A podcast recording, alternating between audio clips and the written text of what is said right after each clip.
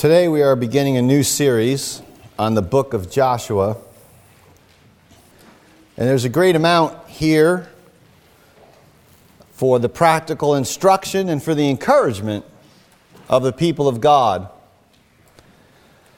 As the book opens, we find Israel at this momentous turning point in her history. they are transitioning from Moses. They had enjoyed Moses' unparalleled leadership for 40 years, and they're transitioning to leadership under Moses' aide, Joshua. And so it's a time of transition, and such times of transition, whether for a church or for a nation or for any institution, can be difficult and dangerous. Transitions are fraught with peril, but they're also full of exciting prospects. Right? Because they raise the question how do we, how does Israel, preserve and build upon one's heritage while at the same time moving out into the future to which God calls his people? And so there's, there's no institution, there's no person for that matter, that can remain um, spiritually healthy by simply maintaining what has always been the case or what has always been. God doesn't let us do that because He's the Lord of the future and He continues to call us out into His mission, His passionate mission to the world.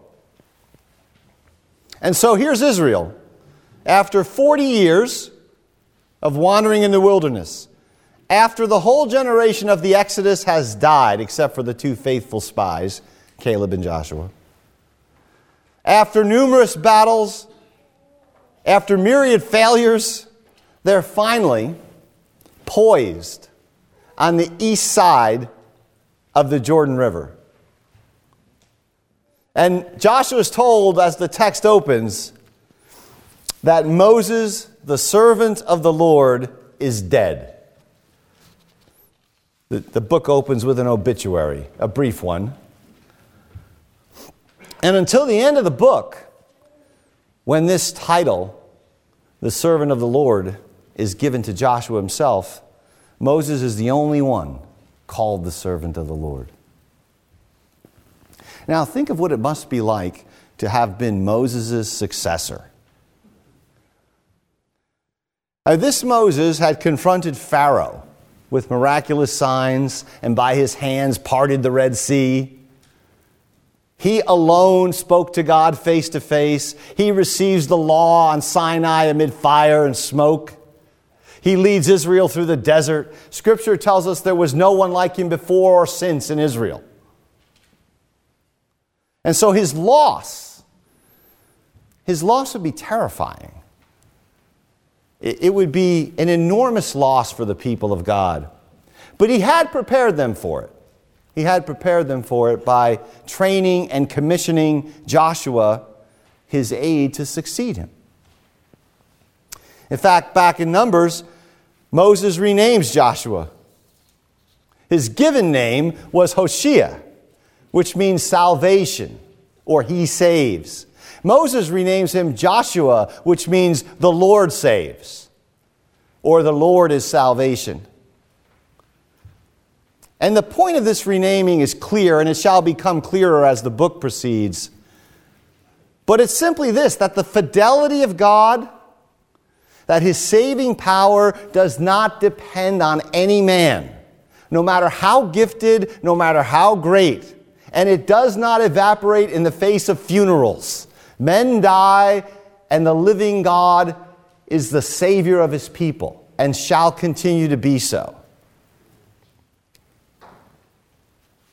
So, with that, we'll make five points here in this opening charge to Joshua. And the five points are the land, the presence, the presence, and uh, the courage the law, and the greater Joshua. So I'll repeat those the land, the presence, the courage, the law, and the greater Joshua. So, first, the land. In verse 2, the Lord tells Joshua, Now then, you and all these people get ready. Get ready. Prepare yourselves to cross the Jordan into the land that I'm about to give them. The land is of supreme importance in this book, and we'll have a lot to say about it, Lord willing, as we go on. In fact, the whole book can be simply divided into three parts entering the land, dividing the land. No, it's entering, conquering, dividing. Entering the land, conquering the land, dividing the land. That's the book of Joshua. That's the outline. Enter, conquer, divide. I think we moderns have a certain way of abstracting the faith from the concrete realities of things like the land because we're not in the same position as Israel. But we can learn a lot about the concrete embodied reality of the faith by remembering that the covenant has to do with a land grant. And the promise of this land goes all the way back to the call of Abram in Genesis 12. And it's reiterated many times across the centuries. It's the land, verse 6 says, that God swore to give to Israel's ancestors. It was the land promised, verse 3 says, to Moses. So, life in communion with God is life in communion with God in this land, eating the produce of this land, cultivating this land. That is Israel's destiny. And possessing this land and securing it, that's Joshua's high calling. So I want to note a couple things about the land. First, the land is a gift. This can be easily lost sight of because there's a lot of battles in the book of Joshua. But the land is a gift, it's a divine inheritance. Three times in this passage, God says He is giving or He will give, and in many cases in Joshua, it's I've already given the land. And so the Lord, in this book, as in many places in the Old Testament, is depicted as a warrior God who's going to conquer the land through Joshua, his chosen agent. Yet, as in the Christian life, what is given must be taken. What is given must be taken. The gift must be appropriated. This is why Joshua was told that the people must get ready, they must prepare. They must be spiritually ready to cross and to possess the land. For God is going to give them every place where they set their foot as verse 3 puts it. It's interesting to note here that the word for you, Y O U, in verses 3 and 4 is plural. It refers to Joshua and all the people. Later it becomes singular and refers only to Joshua. But in 3 and 4, it's Joshua and all the people. And so there's no possession of our destiny of the gift of our inheritance without spiritual preparation and discipline. Without living out the promises, without aggressively laying hold of them. The Christian life is unique in this sense. It's all gift, and it's the, the nature of the gift requires the full extent and powers of human labor. Second, note here in the text that the, the rough sort of broad outlines, the boundaries of the land are given in verse 4. Right? This is not a mythological land, it's a real land. Israel lives in a chunk, a slice of it today, a much smaller slice than outlined here. From the desert in the south to Lebanon in the north,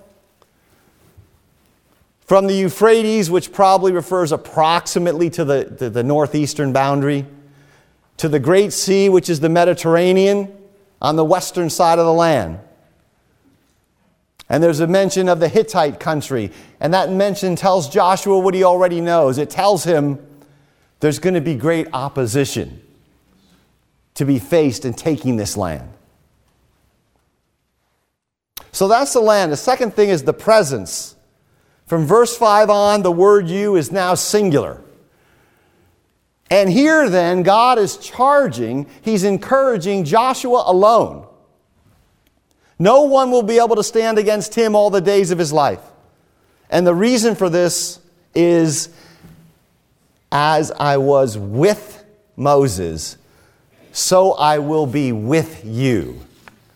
There's the principle of institutional continuity in Israel. Yes, humanly speaking, it moves from, from Moses to Joshua. But the Lord God Himself is the continuity, the preserving principle of Israel and the church in the world. As I was with Moses, so I will be with you. When Moses, you might remember, he was called at the burning bush to confront Pharaoh, he resists the call, and the Lord responds with, But I will be with you. This is the very heart of the promise of the covenant I will be their God. And so, this presence of the Lord is the secret to Moses' success, and it shall be for Joshua as well. Without it, without it, nothing is possible. But with it, the promised land shall be possessed. And so, the presence of the Lord is the promise of victory. God's presence, if you will, comes to enable conquest. This is why it's so important that we continually in the new covenant be filled with the Spirit, because the presence of the Lord is our light and our salvation. And so, the end of five, verse 5, the Lord tells his servant Joshua, still green as a leader, I will never leave you. I will never leave you nor forsake you. Of course, that's an echo of what Jesus tells us in the Great Commission, isn't it? Now, what does this mean? I think it's important to see that this, these kinds of promises, I will never leave you or forsake you, I will be with you, they mean that this presence does not need to be conjured. There's no divination needed to secure this presence, it's promised. It's a base fact of reality, and it's promised to be perpetual. God will never forsake his covenant or his promises. And this means that Joshua and with him Israel shall inherit the land. Not because of military might or power or because Joshua is a great strategist, though he clearly has gifts as a general but it will be by the ever present and promised Spirit of God who is a warrior. So the third point here is courage. Three times in the passage, God tells Joshua three times to be strong and courageous. In verse 7, it's be strong and very courageous. And this means certainly that Joshua desperately needed to hear these words. Right, when God tells you something three times in the space of a couple verses, it means you need to hear it. Joshua is unproven, largely unproven, and largely untested. Moses is dead, he cannot be consulted. And the people, well, they're fickle, they have a history of treachery. And the land is full of imposing enemies. It's important to remember this. Canaanite civilization was at this point far advanced in comparison to Israel. By any measure, including militarily. Israel, after all, is a, a wandering band of nomads in the wilderness. It was just this reality that led the 10 spies to say, There's no way we can take this land. And Joshua showed a different spirit then, but now this is game time. Moses is dead. And so the whole campaign is going to rest, humanly speaking, on his shoulders. And so he receives this charge three times be strong and courageous. I think courage is a greatly underappreciated and underlooked virtue when people talk about the virtues of the Christian life. It, to move forward, to move into new realms in times of transition requires courage. And courage is not the absence of natural fear. It's not the absence of apprehensions. Joshua surely had these, he had plenty of them. In fact, in verse 9, the Lord adds, Do not be frightened or dismayed. Courage is not the absence of fear, it is doing what is right calmly, what we've been summoned to, in spite of our fears. Aristotle used to talk about these virtues and talk about the mean, and there would be an error on one side of the mean and another error on the other side of the mean. And when it comes to courage, you know, you might think, well, how can you have too much courage? Well, there are two mistakes, Aristotle says, when it comes to courage. One is, in the face of real danger, a person shrinks back in fear. Think of a battle, a warfare situation where the person has to curl up is terrified. But the other extreme is a person sort of summons up enough will to run recklessly headlong and is killed. That's not courage either. There are people who say, I'm not afraid of anything, and they just dive right in. That's, that should not be mistaken for courage. Courage is calm grace under pressure. It avoids both of those extremes. I, I heard recently a story about Winston Churchill in, in the Boer War in, in the late 19th century, where he was on an armaments train in South Africa, and the train got stuck on the tracks, and it came under fire, and no one knew what to do. And Churchill finally decided, I think I can get the stuff off the tracks. He went outside the train to the amazement of everyone on the train and basically took fire for 20 minutes, got the track cleared, and got back on the train. He, the train was later captured, and Churchill later escaped, became a war hero. Uh, he was not yet 25 years old when he did this, but that's courage. It's neither reckless nor feckless. And so, this kind of courage, which is required in the Christian life, it's required of us. It rests on the simple promise I will be with you. I will never leave you, I will never forsake you. So, the fourth thing is the law. The law, then. This is where the rubber meets the road in this passage, I think. Uh, Joshua, he's received the promise of God's presence. He's received a charge to be strong and courageous. But how is this to be worked out practically? I mean, it's one thing to be told, be strong and be courageous, but how's he daily going to lay hold of the promise and renew his courage? It turns out that the answer is by giving undivided attention to the law of God. God does not give Joshua a military combat manual or some strategic guidelines. He gives him the Torah. In Deuteronomy, uh, the kings of Israel were to read and meditate on the law and not to rely on excessive military might. And Joshua, though he's not a king, is given basically the same instructions.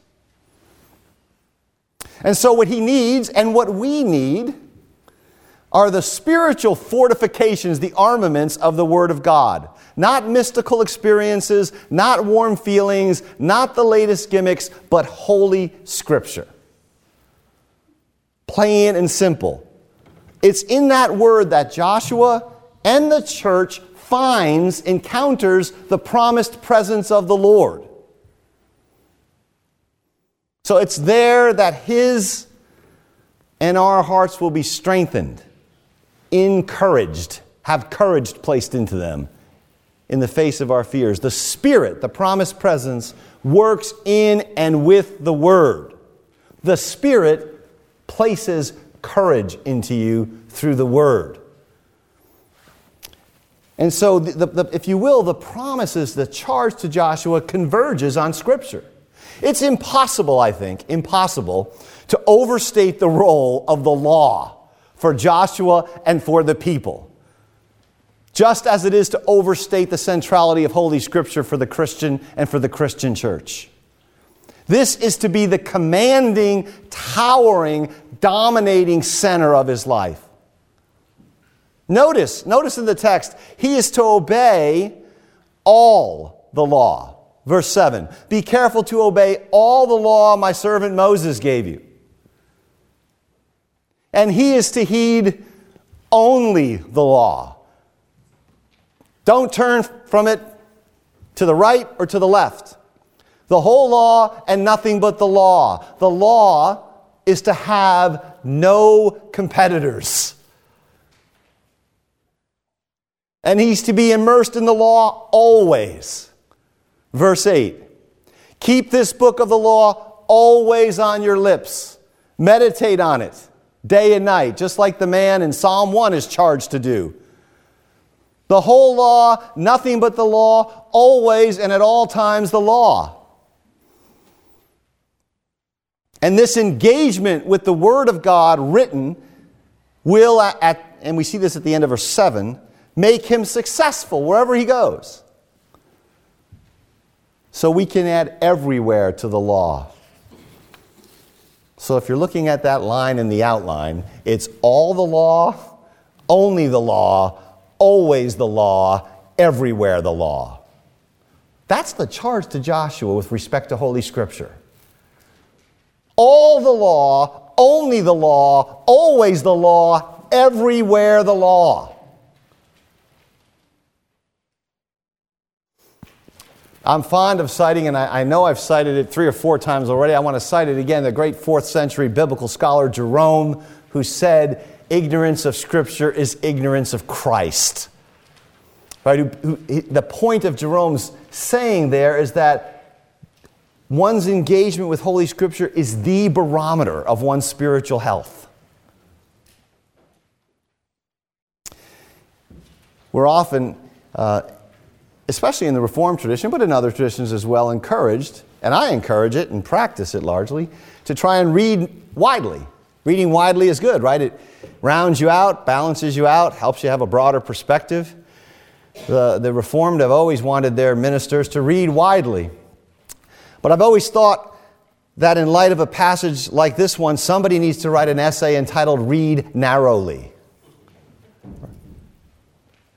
Right? Read with a, with a central maniacal focus on this book and this text. Because this text is not going to share center stage with the rest of your reading agenda.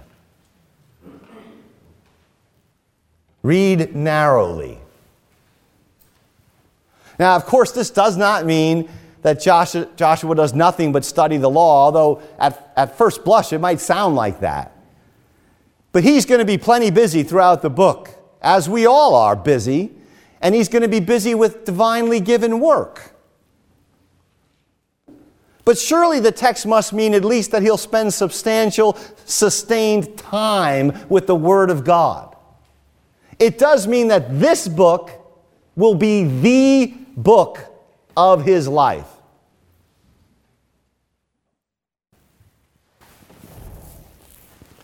I mean, that sounds almost obvious, too obvious to state that the Bible should be the book of the Christian's life. But sometimes we don't quite get the obvious things right. Human nature being what it, what it is. This is the central book, this is the deepest well. He, put it this way we are to know a lot more about this book than any other book or any other author. This is going to be his chief delight. This is the heart of God's charge to Joshua. And this means this text, the text of Scripture, is the decisive, formative influence for our thoughts and our words and our actions. And for Joshua, this meant that there'd be no task, no battle, no strategic decision, no administrative act. Nothing will be done but in the light of and in obedience to this word. Of course, this requires a lot of wisdom, a lot of prudential judgment. It's not like Scripture is is a detailed prescription of everything you're to do every day in every situation. But it does form and shape and create the instincts we need to make those prudential, wise decisions in situation to situation. Joshua will not be able to bypass this. He won't be able to say, Well, I'll get into the situation and I'll pray for the Lord's help. I'll get into the situation, I'll ask the Spirit to show me what to do. Because the, the structure of the text makes it clear that the promised presence and the Spirit's help is joined to this day and night, all, always, only, everywhere engagement with the Word. So again, it's impossible to overstate this for Israel and for us. It's in this manner that God's presence and the courage we need is mediated to us. This is going to make, as verses 7 and 8 say, Joshua prosperous, successful. Of course, this has nothing to do with financial success. This is success in the strategic purposes of God in obtaining the inheritance of the land against all enemies. So, this is God's charge to Joshua. Now, in many ways, of course, it's unique to him, but I hope it's become clear that it's a very practical text that applies to you and I, to the church, and especially to a church which seeks to move forward after a transition. One last thing we cannot draw a line directly from Joshua or from any Old Testament passage for that matter, directly from that to our own experience. This is often done, of course, but it's not appropriate because the whole Old Testament, the whole law of God, testifies and points forward to Jesus. The book of Joshua does not point forward to you or to me into our lives. It points forward to Jesus. And so we have to resist the temptation to take passages in Joshua and draw them straight to us, bypassing the Lord Jesus Christ. And that brings me to the last point the greater Joshua. Uh, Joshua, who, whose name in Greek is identical to Jesus' name, uh, he's a, a type, meaning he's a picture. He's a foreshadowing of Christ. Jesus is the greater Joshua. Because Jesus is the one who is the Lord our salvation, the Lord who saves. And so when we see Joshua operating in this book with much fame and great success, we must remember that great as he was, like all men, he stands under judgment for breaking the law he was charged to keep.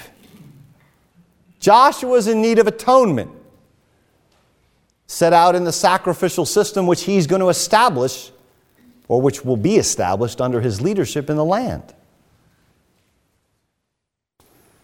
Joshua is a good man, there's no doubt about that, in many ways, a great man.